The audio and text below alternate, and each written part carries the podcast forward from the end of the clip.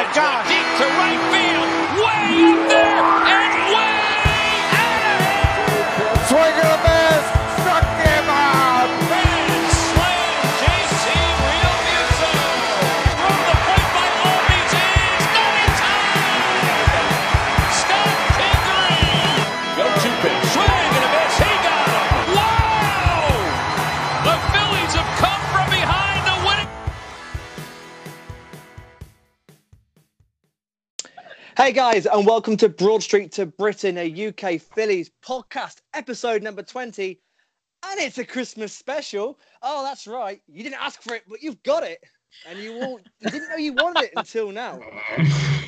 uh, yeah. So I, I am joined by, of course, Ryan Owen from uh, Rotatrix. Ryan, how are you, buddy? Oh, Merry Christmas, one and all. It's been a great few months, and I'm glad to be back on the Phillies train with you guys. And uh, you all set for Christmas? Yes, I'm prepared. I'm organised. I'm good at organisation. Uh, the creativity side is less good, but the presents are bought, and away we go. Um, Alex, Alex Carr, how are you, mate? What's been happening since we last spoke? Are you ready for Christmas? Oh, I'm very ready. I have pleasant presents of plenty, uh, a lot of Christmas cheer. It is abundant within my soul. I absolutely love the holidays, even though I'm Jewish. Um, so. You know, it, it it happens to the best of us, but I'm very excited, uh, and I can't wait to be back. I'm I'm I'm very excited to be here talking about some really uh, exciting news that's happened over the last couple of months. And uh, what what does Christmas entail for you, Alex? What you got planned? Uh, I'm going to I'm going to North Carolina, Dave. I am gonna go spend the holidays with my girlfriend and her lovely family, uh, her five siblings, her seven pets. Uh, and we're going to have a blast. Oh, awesome. Cold, though, North Carolina in winter? It is freezing, yeah. Uh, especially, she's up in the mountains, my girlfriend's family and, and her. So it's going to be quite quite the journey. Is there much snow? Is it, is, there, is, there, is it a white Christmas, usually around Christmas time? It was last year, so I'm, I, I don't know if it's going to snow by the time we get up there. But uh, we'll see. I, I hope so. I love I love a white Christmas. Oh, we've I'm never, we've never experienced. I've never experienced one. It's just rain, wet, and miserable. I don't know about you, Ryan, in the north, but oh, yeah. how, how I wish. And today we are joined by a very, very special guest, and I'm delighted to say that fresh from her M L B Network appearance, we have Eleanor Dare. Everybody, yes, yeah. Hello, hello. So happy to be here. And Alex, I love your motto for the holidays, which is the holidays, colon, it happens. Is it, it happens to the best of us or something like that? Hey, look, not not everybody loves the holidays, okay? We've got our Scrooges. We've got our, you know, those who don't love to spread Christmas cheer and sing loud for all to hear, as my good friend Buddy the Elf would say. But I, for one, am a big holiday lover. I think I think everybody in the U K needs this holiday. After all the politics oh, that's been going on and all of Brexit, we need this holiday and some good festive cheer to bring everyone back up, because it's been a it's been a I rough mean, year. Absolutely nothing politically has been happening in the United States. Also, no, so. no, not no, not that I've seen. nothing. Nothing. Something about peaches, I think. Peaches. Oh yeah, cream. Nice. And nice. Something of the sort. Nice. But Ellen, Ellen, what's in store for you at Christmas? Um, well, I actually, in a way, Christmas has already started. I am uh, visiting my in-laws in Iowa right now as Beautiful. we speak. Yes. Um, but then we're going to be going back to New York for Christmas itself. My mom will be coming up from Philly. And uh, and that's because my husband is, uh, he's also an actor. And he's leaving to go to do a, sh uh, a show, a theater play in Florida the day after Christmas. So we needed to be in New York for Christmas. No way. Awesome. Yeah. Awesome. Christmas in New York. I would love to experience a Christmas in New York. Oh, Dave, you have Just for a few days. My my boss at work has just come back from New York and said, it's you've got to do it. You've got to do it. Even just for a couple of three days, three nights, it's got to be done. It can it's, be really, really difficult to maneuver yourself. Like it's, yes. it's very packed. But he said, the universal yeah. opinion is that you should do Christmas in New York. So that just means that the universe is there in New yes. York, like looking at the trees in Rockefeller Center. Instead of Christmas in New York, just do like December twelfth to fourteenth in New York. Like just try and get there before. The That's the truth. That's true. Because then you're then you're screwed. I mean, you should not even enter the city limits past but, like December twentieth. It's it's quite the same in some of our Christmas markets in Europe and here. Like, you go to Bath during the Christmas market, it's just get as early as oh, possible because, again, awesome, it's bro. absolutely packed. It's one of the best Christmas markets I've been to. Very, very different uh, to what you have in the States, but really worth experiencing if you're over in the U K uh, for Christmas time. Uh, and Ellen, M L B Network, man, you smashed it. How how, oh how was it? Oh, it was really great. Yeah, I you know this is the second time that I've been on. I was on uh, earlier this summer. I was actually on the very day, the momentous occasion that the Phillies acquired Jason Vargas. um, I was on the air. What a day! Where were you? Oh. Yeah, very exactly. Good. So I will always remember where I where I was when that amazing. amazing news came across the wire. Um, yeah. It was really great. You know, it was a different, uh, entirely different squad this time than last time. Uh, last time I was on with uh, Fran Charles, John Hart, and John Heyman, and had to answer for a time that I had tweeted uh, every time John Heyman tweets an angel loses its wings. I had to uh, personally face John Heyman. Um, as we both watched that tweet be broadcast live on national oh, television, weird. which I, yeah, never, when I tweeted that, never thought I'd be on M L B Network. So you just really love making friends with all the national writers. I, I guess, John I Heyman, guess I do. Bob Nightingale. Bob Nightingale, yeah. Jim so, Salisbury, watch out, he's coming for you. Well, I have actually met Jim Salisbury. He's a very sweet man. He's a very sweet man. Um, Yeah, I, vis-a-vis the Bob Nightingale comment, it's really hilarious to me, the the response that it's gotten, because I still feel like I, I look back at myself and all I'm saying is, like, I'm not going to necessarily take this to the bank, that this is going to happen. Um, yep. And and everybody is a- acting like I, you know, like ran over his dog. um In, and I, I was sort of reminded of the the response to the uh, Max Muncy, if you don't want to see me hit the oh, yeah. ball, like, go get it out of the ocean, like, doesn't quite track, actually. And I still remember on Effectively Wild, um, they were talking about the fact that apparently people in baseball land are just so starved for any amount of... Uh, I don't know, snappy comeback that they're like, yeah. oh my God, go get it out of the ocean. We're going to like put it on a t-shirt. Um, so I'm not, so I'm true. not saying that what I said was as good uh, or even as snappy as that not quite logical comeback that Max Muncy had. But uh, uh, anyway. Um, it, well, it went viral. So, yeah.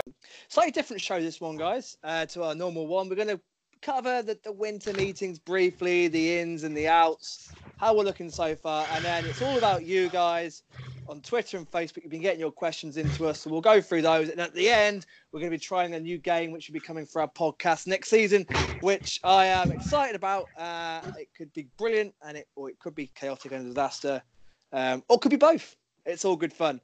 Um, so guys, uh, Didi Big Diddy and Wheeler are in. Uh, we've got Gosling back, uh, returning. Josh Harrison, uh, Matuk, uh, also minor invites uh, with to train in spring. Uh, we've also got Bri- uh, Brian Price as a pitching coach, and uh, jo- I've read I've written those down wrong. It's not Joe Brian Price and Joe Price, is it? It's the two new coaches. Joe Dillon. Joe Dillon. Joe Dillon. Joe yeah. Dillon. God, I even prepped. And uh, they're in as uh, as coaches, guys. Um. Are we happy with, with thing dealing so far? It's It could be better at the moment, but uh, oh no, I'm happy. I don't know about you guys. Ryan, happy so far? Uh, yes. I, I mean, I think like most of us, we're happy with the signing of Zach Wheeler, and it seems like a reasonable contract. I know that the Nationals have obviously Gerrit Cole's on a different stratosphere, and that's something completely outside of most ball clubs' sort of purview even, but I think that Wheeler coming in on a looking at what Strasburg got, who's older than Wheeler and obviously has had his own health concerns in recent years as well.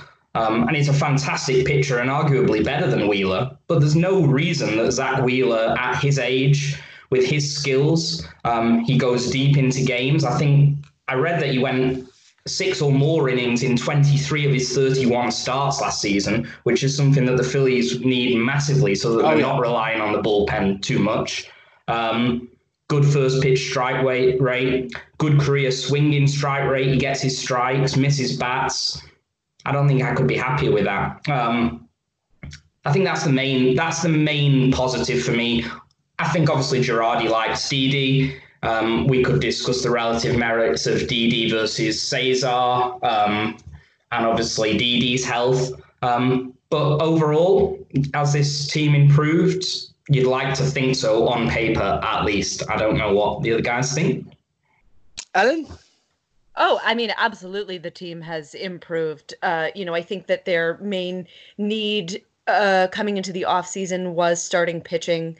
And so I'm very excited about the Wheeler signing. You know, and I think that there has been a lot of uh, prognostication about the fact that it's really um, based, the signing and the amount of money that he got was based on the underlying metrics, particularly his fastball velocity, which is so great. And Uh, and sort of thinking, oh, there can be more made out of Zach Wheeler than we have seen. But I think that even if we just see the Zach Wheeler that we've seen over the last couple of years, you know, he's been over four wins the last couple of years. And so I think it'll be a signing even if he just continues to be as good as he has been. And I'm I'm hopeful that Brian Price is able to Um, to maximize the skills that Zach Wheeler has, because I think with the skill set that he has, it's it is a total possibility. I'm not saying this will happen, but it's a possibility that he could be Stephen Strasburg. And so, you know, the Phillies might have gotten an amazing deal. Uh, and, you know, honestly, after I saw um, after I saw the deals that were made for Strasburg and uh, and Garrett Cole afterwards, I thought, oh my God, the Phillies got a steal, and I was really yeah. expecting Bumgarner to go for a lot more than he did. So it was a surprise to me that he didn't, but I think that that's really it reflects a, a kind of a difference in opinion um, for the kinds of contracts that people are handing out. You know, people don't want to pay for the Bumgarner that was when his underlying metrics look to be on at least a slight decline. I mean, obviously he's a very fierce competitor and I would take him on my team, but um, I'm more excited certainly to have Wheeler than I would be Bumgarner. And do you think the Phillies are done with the pitching, or surely we, we need one more, don't we? I at really... least. Oh, man. I mean, to me, this is the main off-season question, is that I really think that the Phillies need to get another starting pitcher. Uh, however, so much of the noise coming out of the organization, and I, I do say that, uh, I do say noise because I'm not entirely sure whether or not they mean it. I mean, they might, and maybe it's just that I so hope that they don't, but the noise has been that they're not going to go over the luxury tax. And they yeah. really only have, like, two million dollars before they go over the luxury tax. So if they're not going to go over the luxury tax, then then this is it. And that's very disappointing to me, um, particularly because, you know, uh, up to, I think it's the first twenty million dollars, it's just a twenty percent tax on the overage. So if they go over the luxury tax by ten million dollars, it's only twenty percent of ten million dollars. And that's just like pocket change to... Right. People, you know, to the owners of the of of any baseball team, to be honest.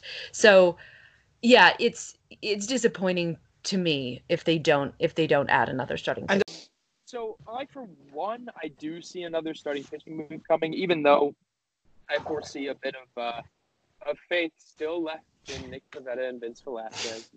Uh, while while it does frustrate me, I do see the potential there, and it's very hard to ignore. Uh, and when you have someone like Brian Price at the helm of your, your pitching staff, and, you know, uh, he's going to be very, very instrumental in, in the development of these guys. Because, you know, Chris Young was a brilliant numbers guy. He was a guy who knew every last metric, every, had every last bit of information on all of his guys. But he wasn't a coach. He was a numbers man. And, you know, guys need this person that they can relate to and that they can turn to when they're confused. And that's, you know, someone that's going to work to their specific, you know, their needs and not just try to fit them to a mold. Um, and that's something that I think people like Nick Pivetta, I think Vince Velasquez to a certain degree. I think Zach Wheeler is going to – Zach Wheeler already knows what he needs to do. He said in an interview with himself, he said all Garrett Cole did was use a four-seam instead of a two-seam and switch, you know, start spinning his slider a little bit more. And that's, you know, he said, I haven't tried that because it wasn't explained to me like that while I was in New York. So he knows what he needs to do already. So that is incredibly exciting. Uh, but, you know, I think Brian Price is going to be a huge reason as to, you know, the success or the failure of this this pitching staff. And, and we will see what happens in the remaining days of, you know, we still have two months of free agency. Um, oh, yeah. But I think, you know, I think there's there's a lot that needs to be answered, and I think it will be answered in the coming weeks. Uh, if they decide to go over, they go over and they go big. If they don't, this is what we have, and we'll take two. And we'll go with it. We'll go with it. Um, it's, it's sad. Uh, um, Cesar's gone, and Michael Franco's gone. I I like them both. They got they got a bit of a slating on Twitter when they left, and I thought it's a bit slightly unfair actually because They're, they're, Franco's still young, you know. He's still got a, a, a good chance of breaking out, and I really hope it works out for him at, at uh, Kansas City. Uh, interesting, actually. It's a young team at Kansas. He might he might fit in there really well, and I hope it does. Just just not against us, but in general, I hope Franco. We shouldn't see him too much. Uh, Cesar still on the free agency, I believe. Not not been picked up yet. Not yet. Not yet. Not I yet. haven't even. I haven't heard a lot of rumblings either. So yeah, I mean, the interesting thing is that it, you know, it seems like it was just a market in which not very many people needed a second baseman, uh, which, you know, the Phillies had tried to trade Cesar, I think, for a while, and they just never got the return for him that they wanted. And that was, you know, they, they decided it is too bad that they didn't trade him and get something back for him rather than just yeah, not tendering him. But you know, at the same time, it seems like they, they every year they assess that and they decided, no, like he's, he's a good player. We'd rather be just rolling him out every day. And that it was just that he got too expensive this year. And I think, you know, we can also see that with, for example, the Orioles deciding to non-tender Jonathan Villar, which I, st- I still don't so understand. Confusing.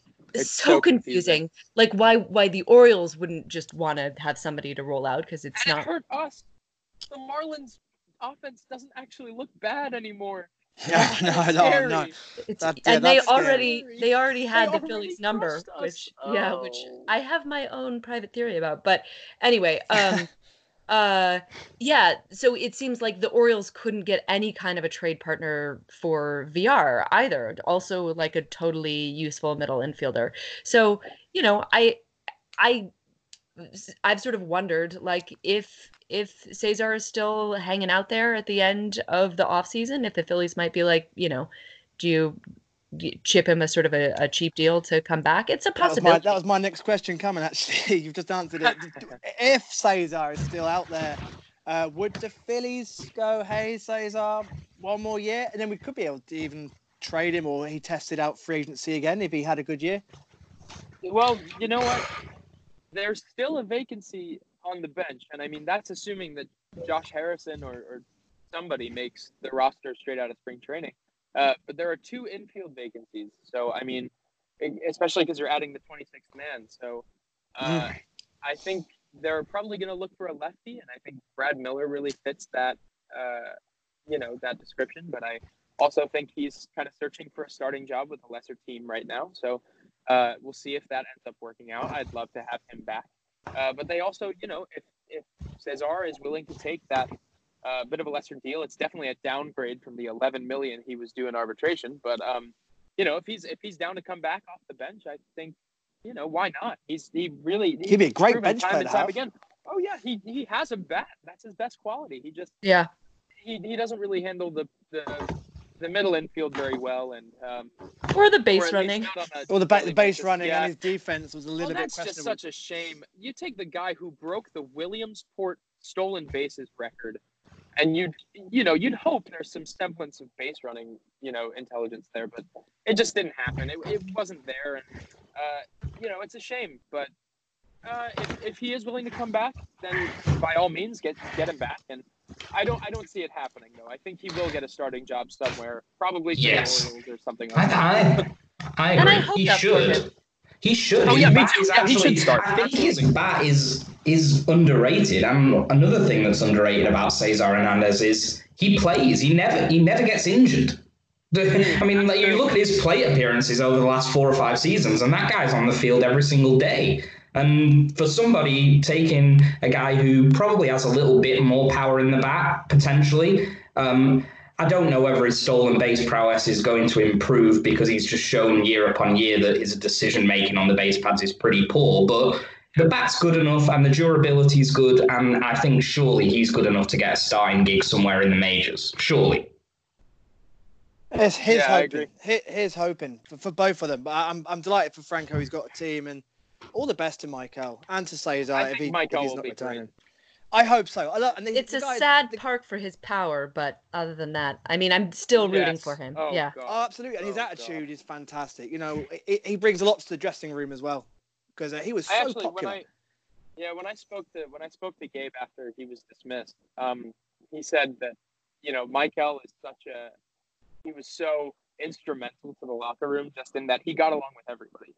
Um, and, you know, he, he you could always find him, like, dancing or, you know, he was always controlling the off, is what Gabe said. So, um, you know, he's definitely going to be missed in that clubhouse. Um, and, I, you know, I think he's going to have a lot of fun in Kansas City, though. I think that's a great yeah. young offense, and he slots right in. So good. Then on the on the flip side, to have Didi and Cut, McCutchen in the uh, locker room this year is going to be a lot of fun. I'm looking. Yeah, they've got that. some solid clubhouse and good times too. Replacements. Yeah, I love I mean, Jay Hay, and and, and if, Josh if, Harrison if, as well. Josh, he's he's meant to be if, quite a, a yeah, clubhouse if, guy.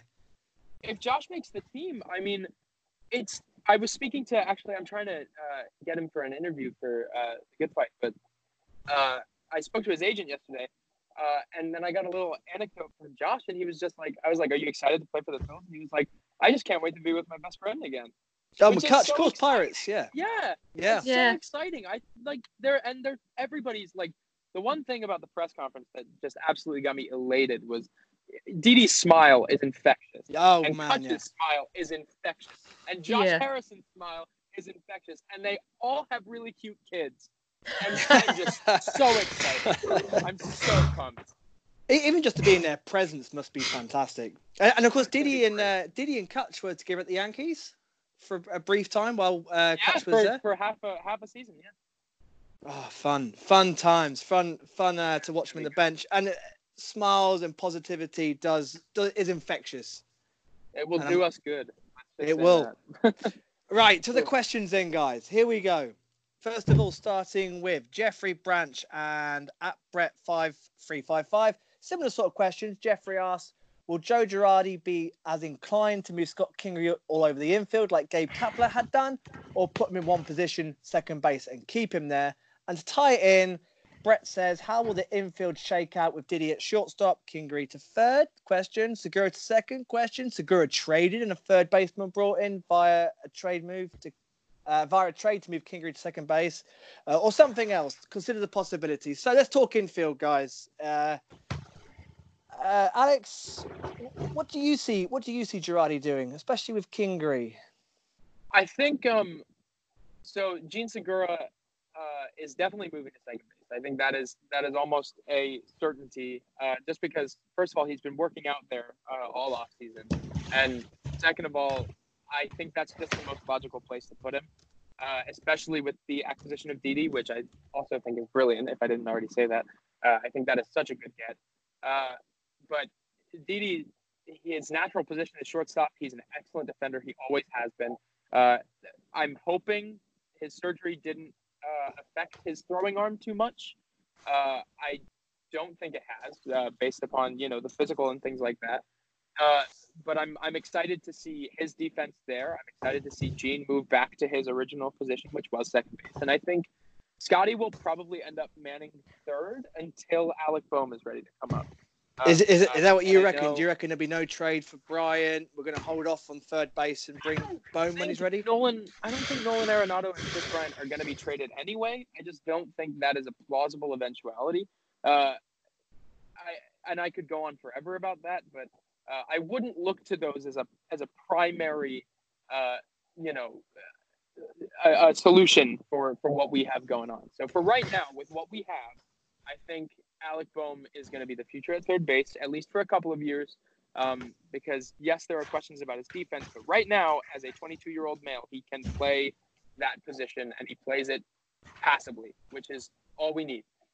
Um, so I think Kingery will be the, stop, the stopgap there, and then they'll probably shift to center field, uh, leaving Adam Haseley a little bit wandery, but, you know, that's there's so many, so much conjecture in that uh, eventuality that that's what I'll say for now. Yeah. Ellen? Something, yeah, something that was actually interesting for me to see, because I think that there's, there's with, from Philly fans, there's just sort of a great hue and a cry to want to put Kingery at second base, thinking that maybe his offense can really take off if he's been put in his natural position. But I'm hopeful that if he just sort of maybe sticks in one place, even for a little while, even if it's that mostly third base for the first part of the season until Bohm comes up, and then mostly center field for the second part of the season, something like that, that just a regular routine will help him and he doesn't need to necessarily go back mm. to second base. Because right.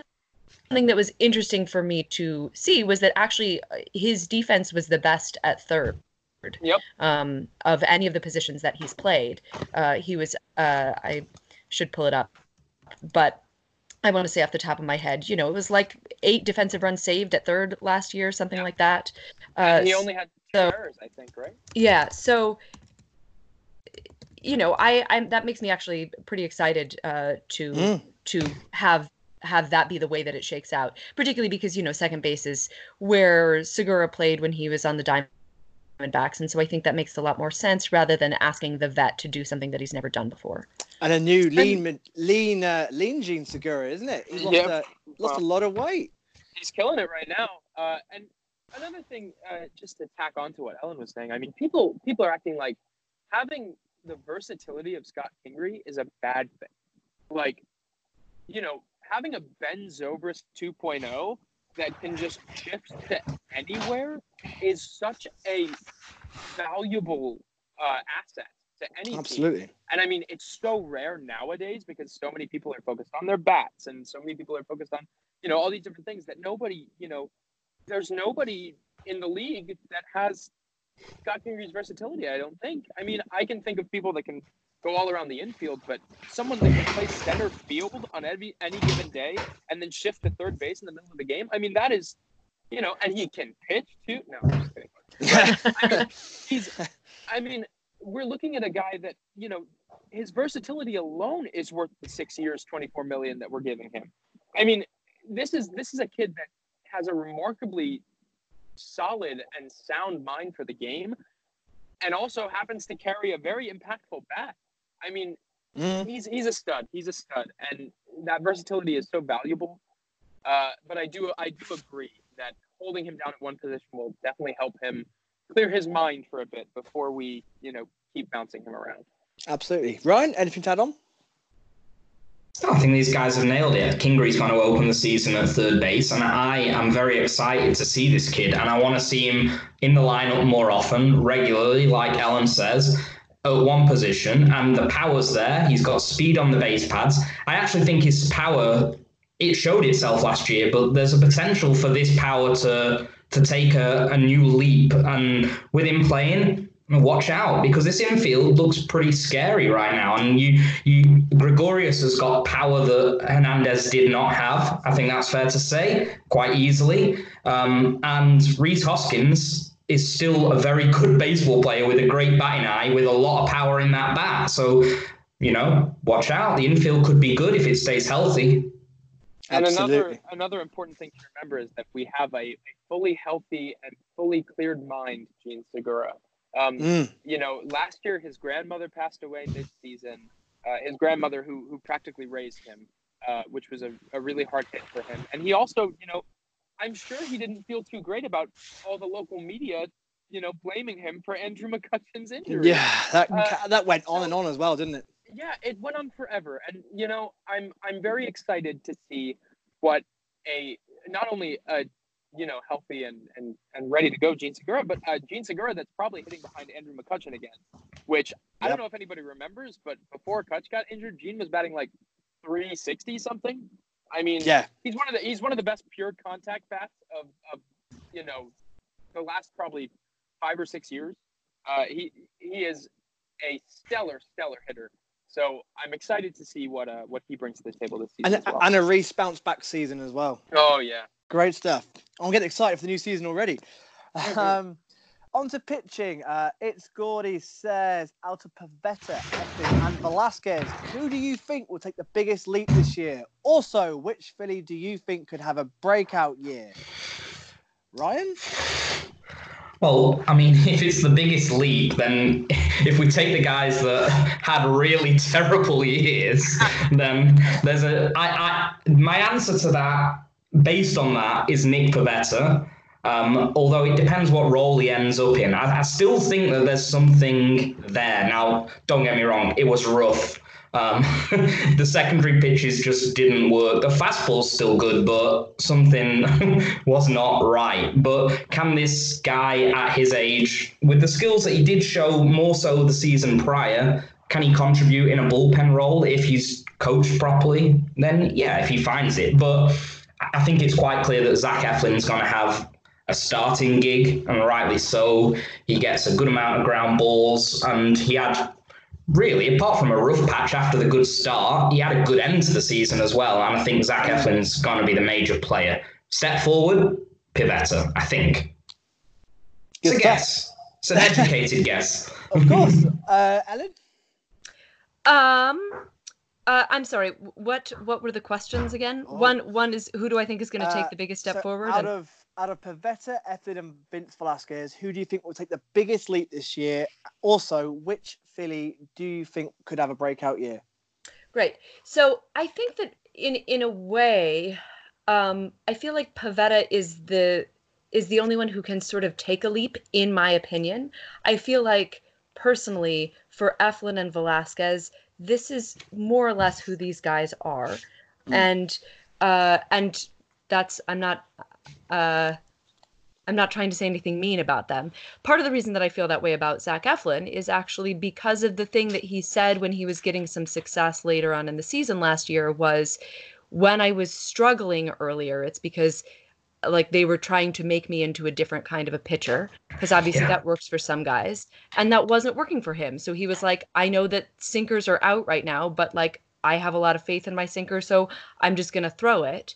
And then he had a lot of success, you know? And I think we saw him have success early in the season as well with, like, pitching a couple of complete games. Mm. So, you know, I think what I really want for Eflin is just to sort of be able to sustain that level a little bit more. And maybe that is just him saying, you know, the equivalent of what Scott Kingery said this past year was, you know, in the year before that in – twenty eighteen, Scott Kingery had sort of been in his head, and then in twenty nineteen he was like, no, I'm just gonna play baseball the way that I know how to play it. So if Eflin maybe is just like, great, now I'm just gonna pitch the way that I know how, maybe we will see a more consistent Zach Eflin, um yeah. and that would be great.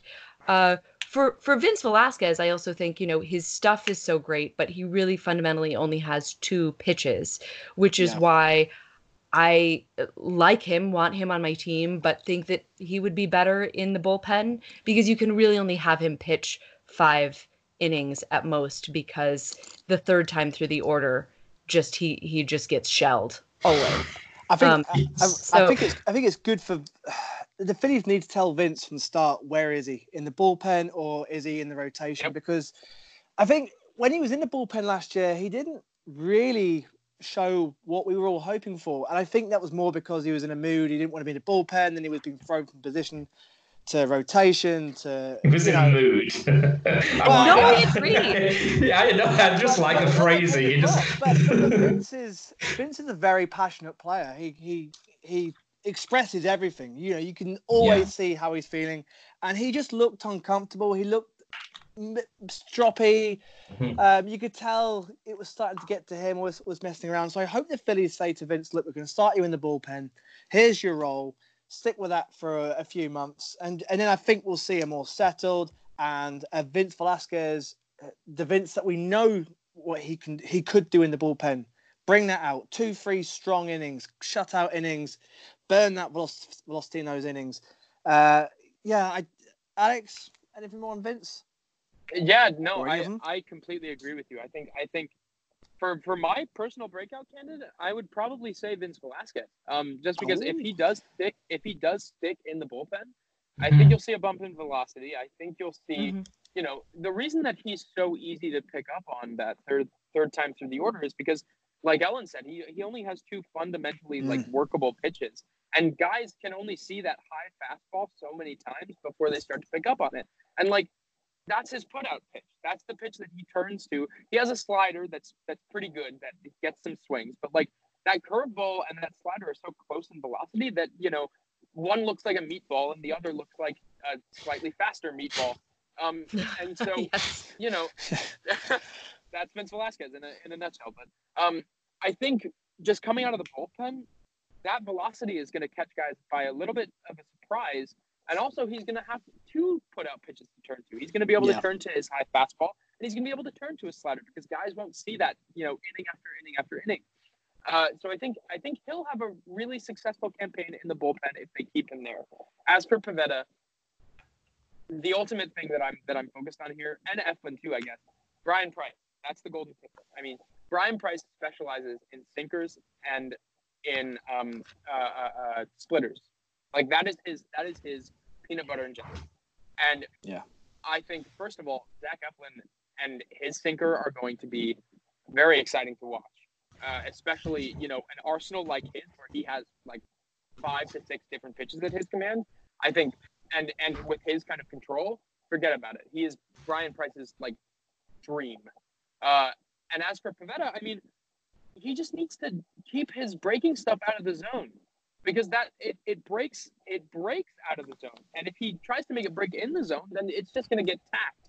But if he can keep that velocity and keep himself under control and keep his emotions under control, he is going to be such a success. And he knows it and we know it, but it just he needs the right direction. And I Alex, Alex do you um, yeah. sorry sorry but in there, do you think no, go ahead. Do you think there was too much expected and too much pressure on Nick at the start of last season? Because he had a good spring and all the talk was break out Pivetta, break out Pivetta. This guy is going to be second in rotation. He's going to he's going to absolutely kill it. And do you think that got to him a little bit and he tried too hard?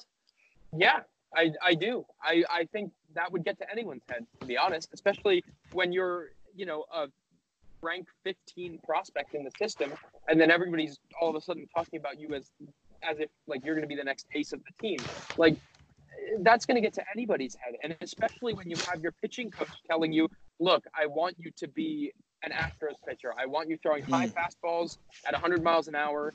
And I want you then throwing breaking pitches and fooling everybody. That's just not, that's not how you do things. That's not how that works with, especially a guy like Nick Pivetta, who is of such a, um, he's very stubborn.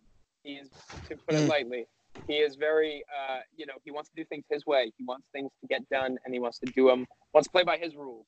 Um, and there's nothing wrong with that. I mean, good for him when he does eventually ascend to that upper echelon of talent. If he does, you know, that's going to be a very admirable quality of his. But as long as, as long as he can keep his head under control, and as long as he can really learn from Brian Price, and this can be said for all of our pitchers, I think they are going to have a very successful campaign. And I really hope that that does end up happening. It's got to break right, but I, I I very much hope it does. Can I say two things? Yeah, yeah, yes, sure, sure. Do. So, yeah, I mean, one of the things for Pivetta, I think, has always been kind of almost his, um, I don't know, mental toughness, catching up with his pitching stuff. And I felt like, you know, this year, just watching him pitch, it seemed to me like he was doing, even when he got shelled, even when something happened, even when, you know, he got a comebacker off the shoe or something like that. It seemed to me this year like he was doing a better job mentally of just clearing his mind and getting back into the game. Um, so I'm sort of hopeful that he, mm. you know, he's he's been improving himself in that way. Um, And then this is not about Nick Pivetta, but I still wanted to pick my like potential bounce back. Sure, yeah, yeah, yeah. Phillies. Um, and I'm going to pick a hitter, and I'm Ooh. going to uh, surprise everybody by picking somebody who wasn't on the Phillies last year and picking Didi Gregorius. Um, yeah. Because, of course, Didi Gregorius was not like great last year when he uh, came back for the Yankees. Mm. Um, he, you know, in it was it was. only eighty-two games, but he still he had an eighty-four uh, W R C plus and batted two thirty-eight. But the reason that I'm very hopeful for him is that it seems to me like a lot of that had to do with the fact that he was sort of um, pressing at the plate. You know, yeah. So for example, in his excellent twenty eighteen season, he walked eight point four percent of the time and struck out twelve point one percent of the time. But in twenty nineteen, he walked only four point nine percent of the time and struck out fifteen point four percent of the time. So he was striking out more and he was walking less. So obviously that will lead to a lower batting average. But the good news is that like the batted ball data was still really great. It seems like he had um, an average exit velocity of eighty-eight point two, which was above leave, league average. So when he was hitting the ball, he was still hitting it very well. Yeah. So that just speaks to me of, you know, he didn't get a spring training. He was just kind of maybe rushed back from Tommy John and just wasn't as used to seeing the ball. But I think that that is obviously, you know, a skill that he has as somebody who who throughout his career has had a pretty low strikeout rate. So I'm I'm hopeful that we're going to get a really great season out of Didi. Oh. And to tack on to that too, um, Ellen actually on the segment before yours on M L B Network, I think it was, um, they were talking about Didi and how they analyzed his twenty nineteen footage and how he's late, you know, because he usually feasts on those uh, high and inside fastballs. Uh, that that anybody is silly enough to throw to him.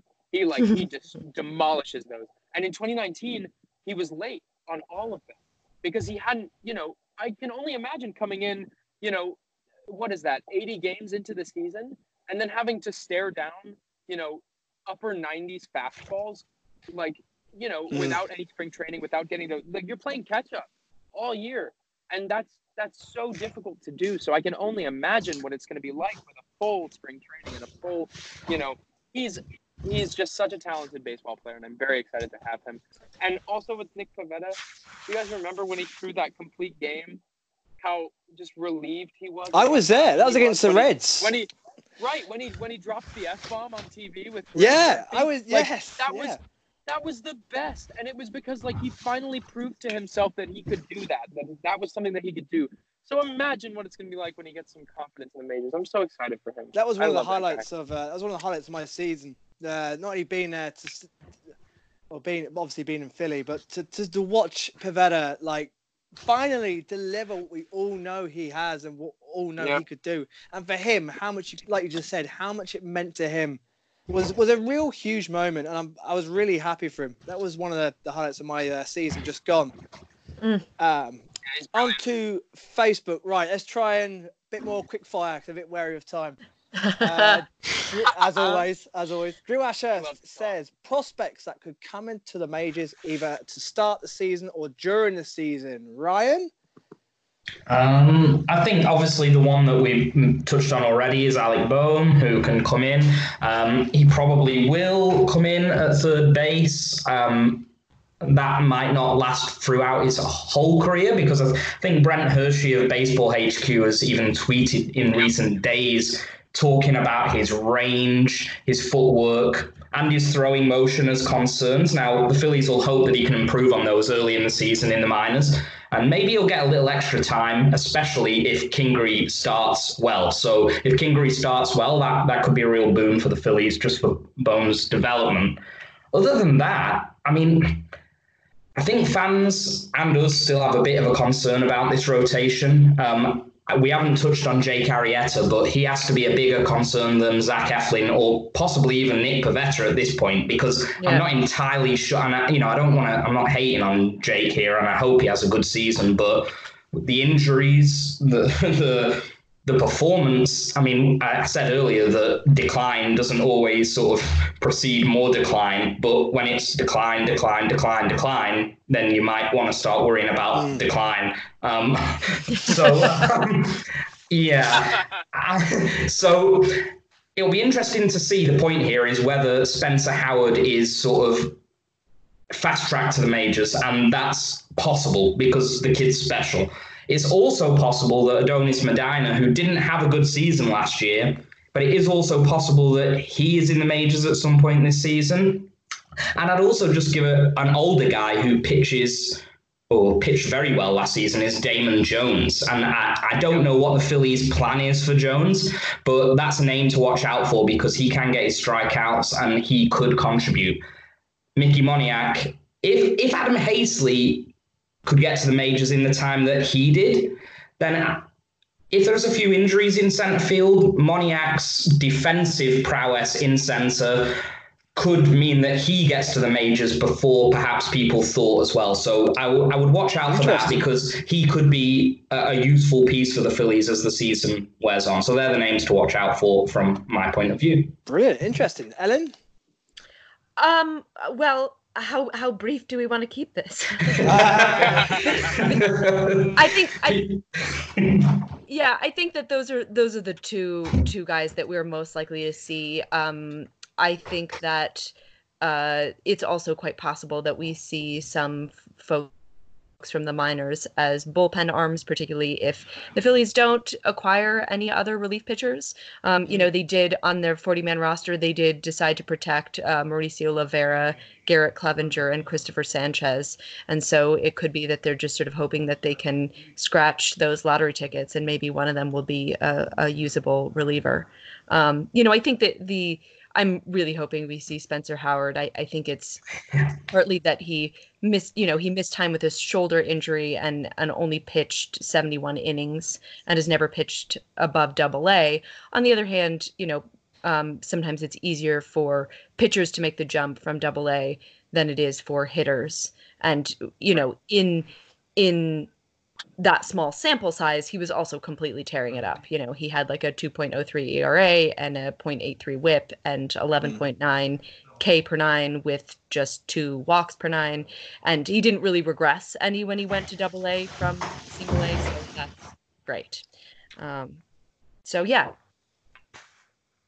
And Alex? All right, I'll do a list. I will. uh, so for starters, uh, definitely Spencer Howard, of course. Uh, Connor Siebold uh, could also uh, be faster to the majors than Spencer, depending on how they want to uh, play their cards here uh, and what role they're looking for these guys to fill. And also look for Damon Jones, like Ryan mentioned. He, just a quick side note on him, he's been the most called about prospect Uh, in the Phillies system, from what I've heard, uh, or the most mm. in- inquired about in trade, just because they know he's attainable. Uh, but watch out for him. He is very, very talented. He has a disgusting two-pitch mix. Um, as well as that, for hitters, look for Alec Bohm, look for Austin Listy, look for uh, Malquin Canelo, maybe. Uh, these are just off the top of my head. I apologize. Definitely look for Mickey Moniak. Uh, maybe Josh Steven as well for a bench bat. Uh, and then bullpen, uh, let's see, uh, definitely uh, Brogdon, uh, Kyle Dohe, um, and Garrett Clevenger for sure. I'll, I'll give those three. And J D Hammer and Edgar Garcia and all those guys that we saw last year as well. And, and David Gruan should be a backup to to J T. We will I'd see. Imagine. Hopefully, hopefully uh, he can... I. Right now for Davey, I'm I'm seeing more of a trade in his future uh, just because they're willing to retain Andrew Knapp at eight hundred K. Uh, mm. And we need to see a little bit more defensively from Davey. I, I, I definitely agree with the haters there. But, uh, I didn't see exactly what I wanted to from Davey when he came up for that short stint. Uh, and he, he only started two games. But, I mean, yeah. uh, I would I would have definitely liked to see uh, uh, a little bit more uh, defensive prowess there. So his, his and he said it himself. Uh, In an interview last year, he said that his defense now has to catch up to his offense, which was not the case three years ago. But uh, now, you know, he's got to level out. So we'll see. Right. Uh, I briefed you guys this question last night, and it was the one from John O'Donoghue, who says the Phillies team of the decade. Now, how am I going to do this? Shall I just go round you all with different positions, and you, you name your your player yeah. for that position? Should we do that? Mm. So, yes. So, all right, let's do let's, it. Let's go with catcher. So, Ryan, your catcher. No. Is that statistically or like my personal like thing? Okay, go, I think go, I, go personal. Um, yeah, yeah you, I, I, my personal preference is always related to statistics anyway. So let's go with J T. I think that's a great signing, very exciting. I'll take Ray Almuso. Alan, catcher.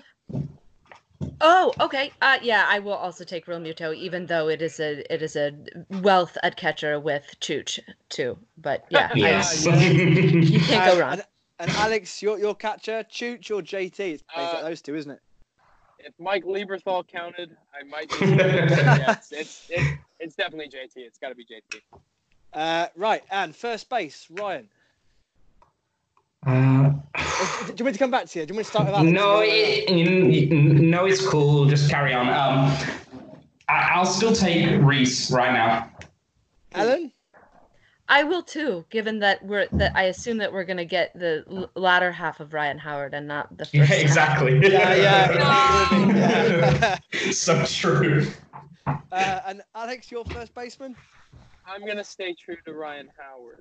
I like nice. the guy, and it's also it's a it's a I mean lefty power. That's good stuff to have. So I, I'm I'm gonna stick with Ryan Howard here. And Alex, your uh, your shortstop. Oh come on now, Jimmy. It, well, oh, this is gonna be easy for everybody, be. isn't it? Gotta Can we just skip the middle infield now? We know the answers. Do we? Yeah. Which is going to be a, a clean sweep. Uh, yes. Well, then go to third base. I was going to say, so third, third base, third base. Ugh. Right. Alex, you sound excited for this one. You're third baseman. Placido Polanco, please. Ooh. That is uh, that is my that is my choice. There is not a lot of options. Um, if no, I could put not. like, if I could put Juan Pierre at third base, maybe I'd take take Juan Pierre. But I don't know. Right, it's it's probably Placido Placido Polanco, uh, just by pure pure contact. Alan, your third I, baseman. You know what? I'm gonna take Scott Kingery.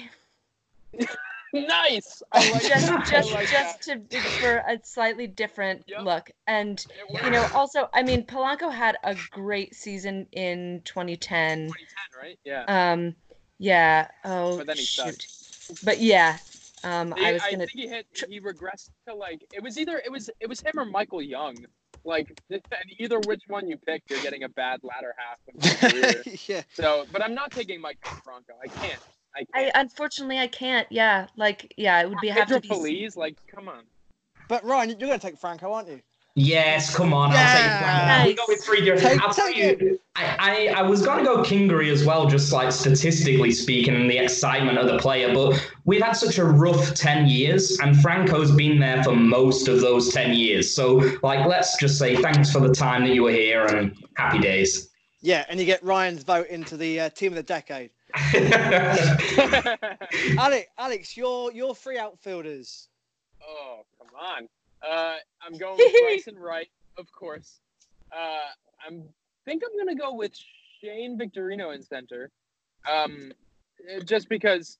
Other than he because Shane Victorino. Yeah, yeah, yeah, yeah. Enough good, said. Good, good speed. Uh, and then left field, it's been pretty dry.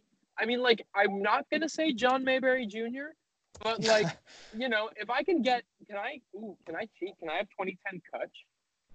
Can I have that, or do I have to take twenty? I think they have to be on. Either way, I'm taking Kutch. Either, either yes. way, I'm taking Kutch. I think Kutch was absolutely brilliant in his few games that we did get to see him, but uh, he was absolutely brilliant, and I just love him.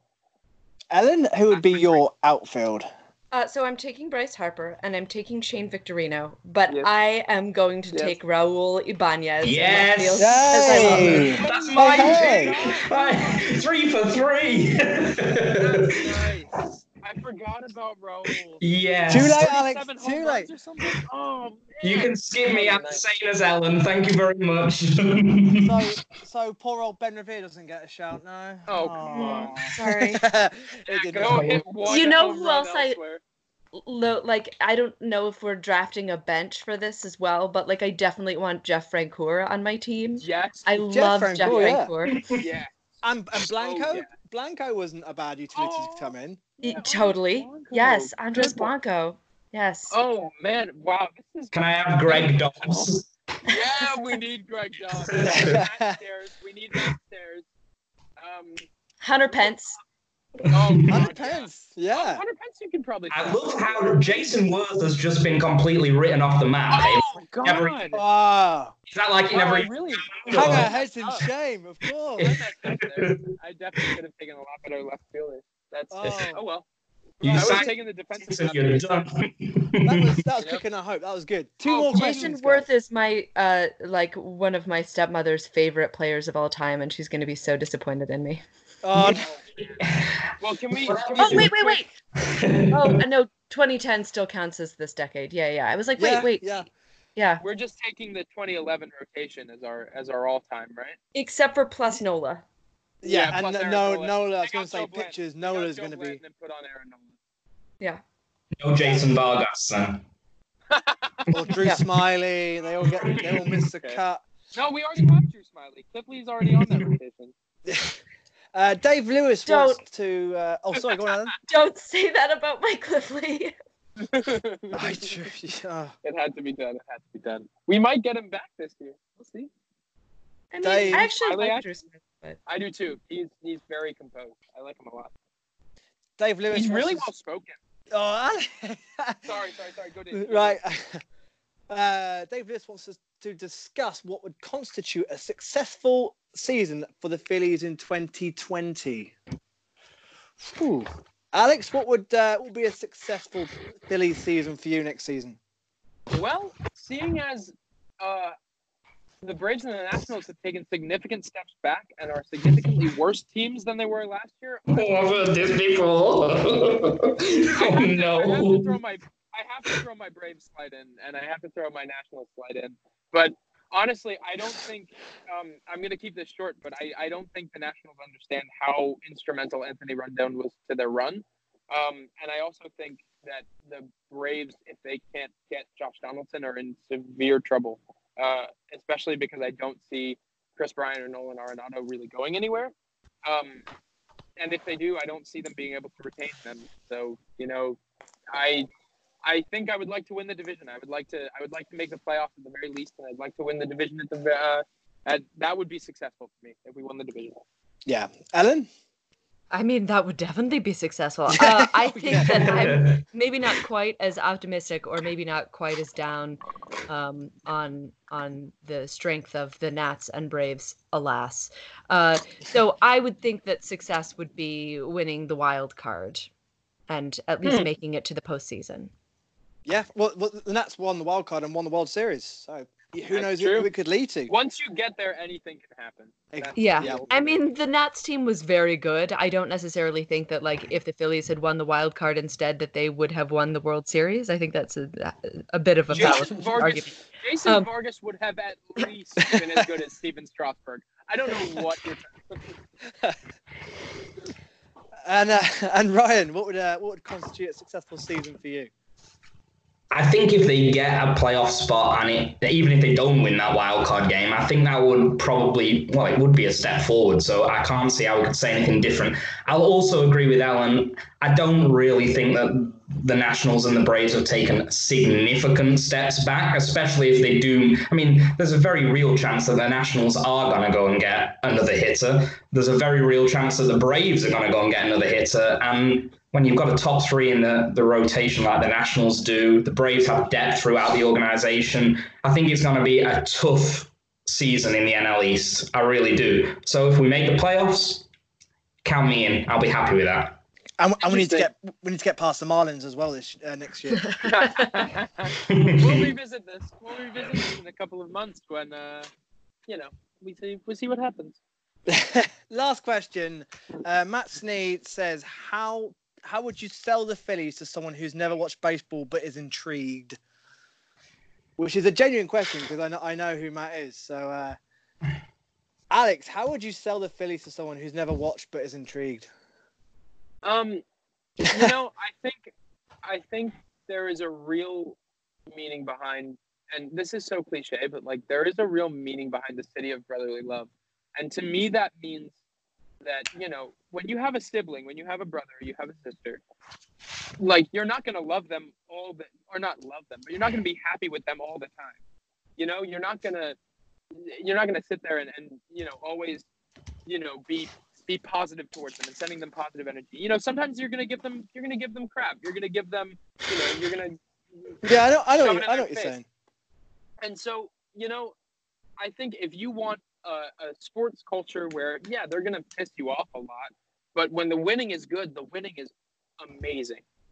Um, and if you really want to to step into a stadium and feel like you can connect with every single one of these people that are surrounding you right now, wearing red and screaming loudly, whether that be in a positive or negative way, uh, then the Phillies, the Phillies are for you. Lovely. Yeah. Um. I think that I would sell the Phillies in particular as if if you want um, to join a f- fandom of a franchise that is passionate and genuine, and yeah. and I think, you know, representative of just sort of what real kind of regional fandom is, yeah. because there are plenty of sort of more famous Uh, baseball franchises that attract fans from all over, or attract fans that aren't really fans. I don't know. Like, I feel like there are plenty yeah, I know, of people I know what you're saying, yeah. wear Yankees hats or Dodgers hats, and like they don't really know that much about their teams, and they don't really maybe even know that much about baseball. But I feel like Phillies fans are real baseball fans, and uh, and they're you know they're. very invested in their team, even if that investment, and this is not me, I'm sometimes an atypical Phillies fan in this way, that I love them kind of like no matter what, but um but yeah, they're very invested in how the team is going, even if they're like, even if that is a negative investment. Yeah, yeah, yeah, absolutely, absolutely spot on. And, and that's the same for um U K side Philly fans. The one thing in common we all have is is the passion and the investment we all have. Uh, doesn't matter where you meet Phillies fans from. Um, I know some in Brazil, France, Australia, and of course Canada and the States. And we all have the same passion, which which just cannot be beaten. And I, I know it's going to sound biased, but just doesn't it's not the same anywhere else. It's the Phillies passion, the Philadelphia. Um, you've you've. You both summed it up brilliantly. Now I'm feeling all, come on, Phillies. Sort of.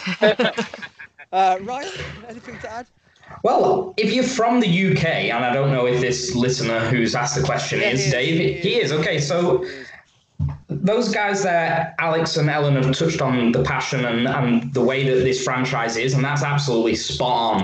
But if you're from the U K, this is a city on the east coast of America. Your, your flights are relatively cheap. If you want to go to Cincinnati or L A instead, then good luck, start saving your pennies. I know that sounds a little even, pragmatic, even but Atlanta, yeah, yeah, so this is, but also this is the, the divisional rivals are fairly close by, so your road games are pretty good.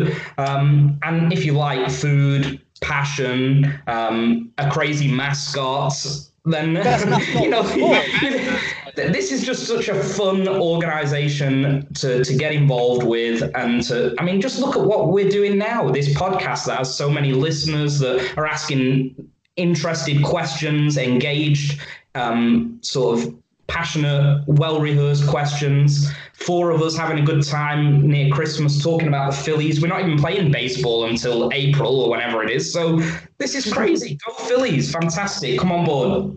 And I'd add, I'd add to that, uh, all that is, is fantastic. Also, being East Coast, the games are on at a better time than the West Coast games. Like, midnight starts aren't as bad as three a.m. starts. Um, we get a lot of, of course, you can see every game on M L B Network, uh, M L B T V. The best mascot in sports, we touched on that. And it is yes. a fun, org- it is a fun organisation, actually. It, it really is. And uh, Matt, I'm gonna I'm gonna tag you in loads of Philly stuff next year just to just to get you on board and get give you a feel. I'm gonna find some videos on YouTube, or just play the oh eight World Series and uh yeah uh, because Citizens Bank. I wasn't a fan back then. I wasn't a fan until twenty twelve, but that video gives me chills. Oh, everything brilliant. From the World Series. Man, I'd love to experience that. I'd love to experience the playoff game or a winning it's season. Coming. I've never seen have a winning season. season. It would be great. All right, let's have some fun with this game then. Right. So oh, next dear. year, on this podcast, yeah, hang on. This is where the fun starts. So next year, we're gonna have, we're gonna bring in a game where you, the listeners, are gonna come on and take on Alex and Ryan, the the dream team duo, and win yourselves some U K Phillies goodies. Now, Ellen, you get the privilege of being the first one to try this. Oh no! God. Okay. No, not, oh no! It wasn't the the response oh, I was God. looking for, but guys. I'm so, really bad at games. There's only one game that I've ever been good at, and that's, uh, I forget what it's called, but it's the game where you, like, make up fake definitions for a word. I'm very good at that game. That's a good game. That, that, yes, people should get that back out this Christmas. That's a good game. That's a good but one. That's the only one, so so I'm handing the home team a victory, most likely. Okay. But that's that's that's the point, because I want people to come on and it, it to be a challenge. They want I want them to come on and have to try and beat Alex and Ryan. Its expectations levels are so high, Alex. I want them to earn that U K oh, Phillies T-shirt. No, they they've got to come on. It's a money can't buy, uh, buy prizes. This they've got to earn it. Um, so what we're going to do? I'm going to ask Alex and Ryan five questions. Then I'm going to ask Ellen five questions. Different questions, not the same, obviously. Uh, and then after that, I'm going to ask you both five questions together. Uh, I don't want you to hesitate. You've got a five second limit on your question answers. Oh, okay. Right? And then when it's and then when it's all of you together, you can't just. I need you, I want you to say your name and answer, but you can't say your name and then go uh uh uh, uh and stutter. You've got to know the answer. I want you to bang. The poor souls that have stuck with us this long are going to witness an absolute car crash. Let's do it. Hey, hey, this is, this, hey, this is spent. I was half an hour. Right. It's not um, you I'm worried about. lady, ladies first. And okay. Guest, Ellen, your first question is, who wears jersey number forty? I have no idea. Me neither. This is boring. It was it was Adam Haseley. uh, how many home runs did Harper finish on last year? Oh, thirty-five? Yes! Yes! Well thirty-five! Well point to Adam, lovely. Um, right, A, B, or C. Neris recorded how many saves? Was it A, twenty-seven, B, twenty-eight, or C, thirty? I'm going to go twenty-seven. Oh, it was twenty-eight. Uh, yep. Should always oh. go for the middle one, I guess. Oh. uh, which, oh, this is this is tough, right? Which three players, or how many of the three players can you name that hit a home run in the opening game against the Braves? Oh, I know. Um, Hoskins? Yes. Uh, Harper? No. No. Okay. Um, one of them was on fire at the start of the season. McCutchen? Yes, yes. That wasn't the guy. I was, that wasn't the guy I meant. But uh, oh. there's there's one more as well. Started the started the first month of the oh, season. Oh, Franco. Yeah. yeah They're good. The three. Uh, I had no hand in that. And uh, and how many games back did the Phils finish from the world wild card spot, spots? Oh, I got sad and stopped looking at that number. Yeah. Um, it was a lot more than I even thought it was going to be. Yeah, it, um, it was for me when I was researching the question. Was it like eleven? Uh, well, no, it wasn't that high. It wasn't that high. Guess? Maybe uh, uh, five. No, eight. Eight. Oh, I've been eight. Always go eight. for the middle. Always. Your own answer. Right, Alex, Ryan, are you boys ready? Yeah, maybe it was a shot. Yeah. Right. Who wears number twenty-three? I knew you'd do that. You know, Alex? No researching. Right, time's up. No, Jay Bruce. Yeah. Oh, we gotta be quick, Alex. You, we didn't. We timed out. We timed I, was, out. I knew it was an out. He was helping Alan. Did you? Did you notice? Giving hints. He timed us out. Not messing about here. Uh, Hoskins finished on how many home runs? Twenty-nine. Ooh, correct. Nah, there you go. Uh, Nola's final E R A was either a. Oh. Well, you're wrong. Go ahead. No, I, I, I'm not arrogant enough to answer before he gives me options. I'm waiting, Dave. A, four point oh three, B, three point nine six, or C, three point eight seven? three point eight seven. Yeah. Yeah, that's what it was. It was one of those angular numbers. All right, here we go. Who, who else, or who was on base when Harper hit his walk-off grand slam? Uh, what? You have to name three. Three of them. There's three of them. Hoskins definitely was. Uh, Hoskins was one, yeah. So if I'm trying to think of the pylon. We we must have had Cesar on base.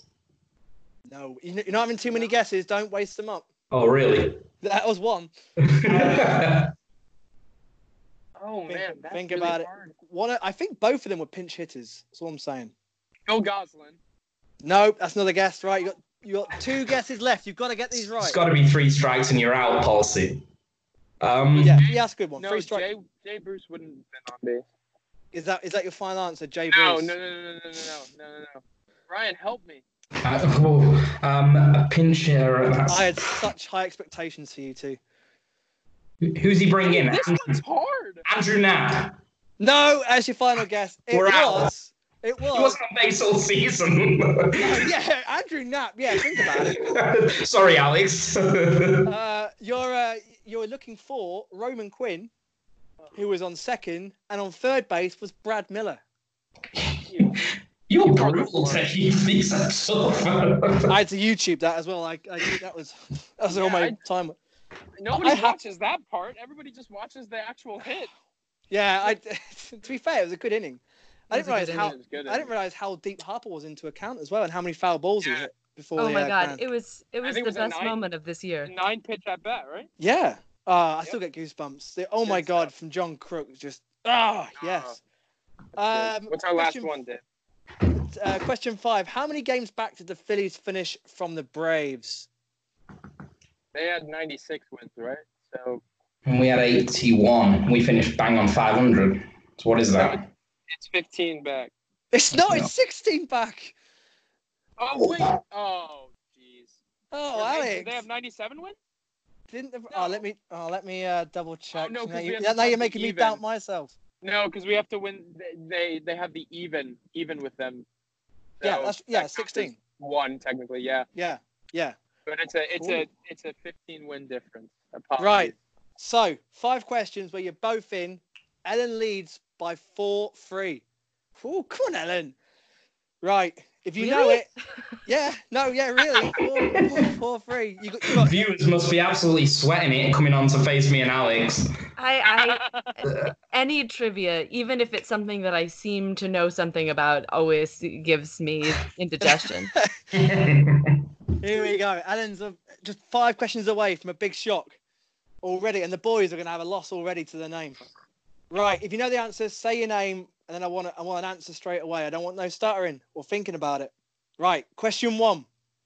In the last decade, how many times have the Phil- Phillies finished above five hundred? Ryan. Alex. Oh. Ryan, go on. Two. Oh, he's right. He's right. Why are you sad about that, Dave? No, I'm not Be sad. I, Ryan, He's no, sad just... that there's only two times. Yes. Yeah, I'm surprised I was up thinking it might be one, actually. It was two, two thousand ten, two thousand eleven. Yeah. And I wasn't a fan. And then I started becoming a fan in two thousand twelve. Hmm. It's a correlation there. Right. Um, I forgot to say, have you guys got a pen and paper near you? No. Uh... Although it's, although it's this question doesn't really work. What are we doing now? Algebra or something? Nah. Well, it was like a. I was going to give you some uh, sort of um, an anagram of a okay. player's name. Oh my! So it's, it's, this is the player's full name, and I'm going to oh, give you the letters man. right now. Lord. Letters are first one C A J O B. Middle name Is this J T Realmuto? It is! It is! I was just like, yeah! Put, everyone put your pen and papers away. We don't need it. Ellen, Ellen, save that question. What's his full name, though, Ellen? Oh, Jacob Thomas Realmuto. Close. Jacob Tyler. Tyler. Really close. I always there call him Just Terrific Realmuto or Jonathan Aww. Taylor Realmuto or Jump and Throw Realmuto. I love these so. names. These are, these are all bonus points. I love all these. Yes. I love it. Uh, what number will Joe Girardi wear next season? Oh, shit. Language. Whoever's oh. typing, stop that typing. We need an advisory on this podcast now. I'm watching you. Alex panicking, swearing over there. Oh, I covered it too. You got five seconds. Oh. The viewers are screaming the number at their podcast. I, I can't remember numbers. I can't remember either. Time up, twenty-five. I was literally going to get So, with two questions to go, Ellen five, the boys four. Ooh. If Ellen gets this, she's won it. And she's won a U K Phillies t-shirt. Yay! Ooh. Oh, I know. I sure do want a t-shirt. The pressure is on. Who was behind Neris in the, with the most number of saves for the Phillies in twenty nineteen? Alex. Alex, go on. Oh, I'm, I'm going to do the... Uh, um, I need a name, Alex. Sir Anthony Dominguez. No. Alex is, fro- Alex is frozen out. Ryan and Ellen. Funny enough. Who was it? It's it's actually quite. It's a surprise. I was very surprised. Yeah, I. It, Ryan. Yeah. Go on, Ryan. Oh, sorry. I think I cut out there. Did Ellen give an answer? No, no. You, no you did cut I out. Just made a sound of not knowing what it was. I'm gonna say Pat Neshek. You are correct. It's five oh. five. Final question. She'll be good, Sid. Neshek has three saves. This is it. Sudden death. This is brilliant for the game. This, this, just it's the drama now. I need some Who Wants to Be Millionaire music in the background. Da, da, da, da, da, da, da, da, da. That was question. Very good. That was. That was uh, this is low. This is a low budget podcast, as you can tell. We do all the sound effects. No one's um, listening anymore, Dave. They've all left. I, I promise. They, hey, you'd be surprised. You'd be surprised. I, may just, I may have to cut this podcast in half. Uh, I do two segments. Right. There might be final... a dog listening somewhere. Yeah, and not by choice either. Yeah, somebody just left it on. uh, final question: who had the most hits for the Phillies in twenty nineteen? Alex. Go on. Cesar Hernandez. Ah, oh, he's done it. He's done it. With with how many for the bonus point? Uh, one hundred sixty? Ooh, not far. one hundred seventy-one. Okay.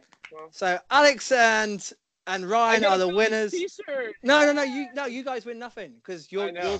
You're yeah. Sorry. It's the, the home team. It's just your your pride is restored. You're... Yeah, right. Whatever. If anybody wants to uh, come on and take on Alex and Ryan next season, uh, let me know and we'll get you on the show. Be good to have uh, more fans on. We uh, sadistically nice. plan it for ultimate upset and, and heartbreak. Like, I'm sorry to say, like, it was planned. uh, I thought that worked. I mean, all well. You're really playing for is depriving somebody else of a T-shirt. Just yeah, to that be is, clear. Yeah, yeah, we should take you very seriously.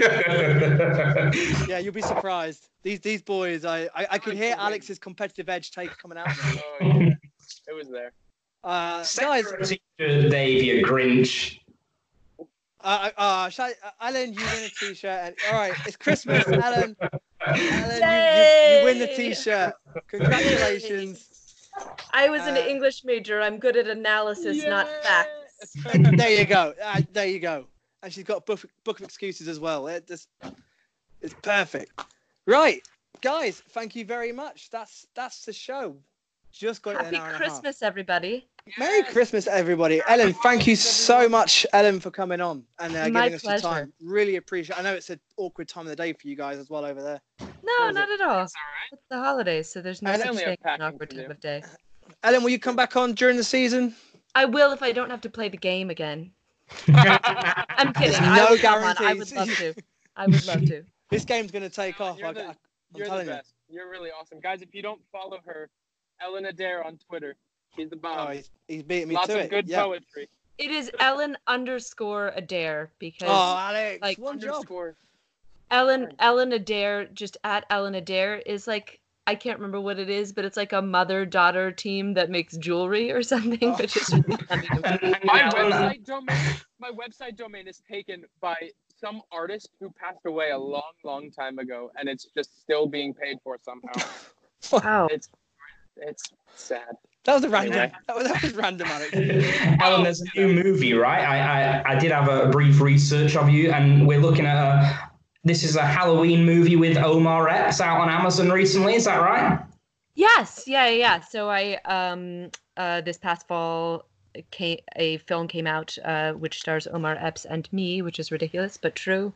Um, yeah. So it's it's a, like a Halloween themed slasher movie, and so if that's what you're in the mood for, for the holidays, um, you can now pick it up uh, on D V D. In addition to, I think it's still available on demand. I, I'm pretty sure you can pick it up in the U K as well. It's called Trick, if I if I research that right is now. Right. Yes, it is called Trick. There you go, guys, in your D V D. I'll look out for that. We, it'll, be, it'll be around somewhere in the U K. If anyone finds it, let me know. And then we'll get Ellen to sign them. Anytime, yeah. That'd be great. That'd be great. Ellen, especially if you, you pay for what? me to come to the U K to sign your D V D. Of ah, Trick. That uh, would be the best. Yeah, low budget, like I said, Eleanor, could be a, could be a problem. Could be a problem. Guys, have a fantastic Christmas. Uh, to everyone listening and all the support we've had on the podcast throughout the year, thank you so much. We started literally our first podcast. We got twenty people, I think, and now we're we're way over three hundred. So on average, so it amazing, amazing support. Thank you so much. Uh, keep an eye on the website. It's going to be updated, which is w w w dot u k phillies dot com. Uh, of course, plenty of Facebook and Twitter activity. Uh, yeah, that we'll uh, we'll see you in the new year, guys. Spring will soon be here. Have a great Christmas, guys. Ring the bell. Ring the bell. Ring the bell. Awesome.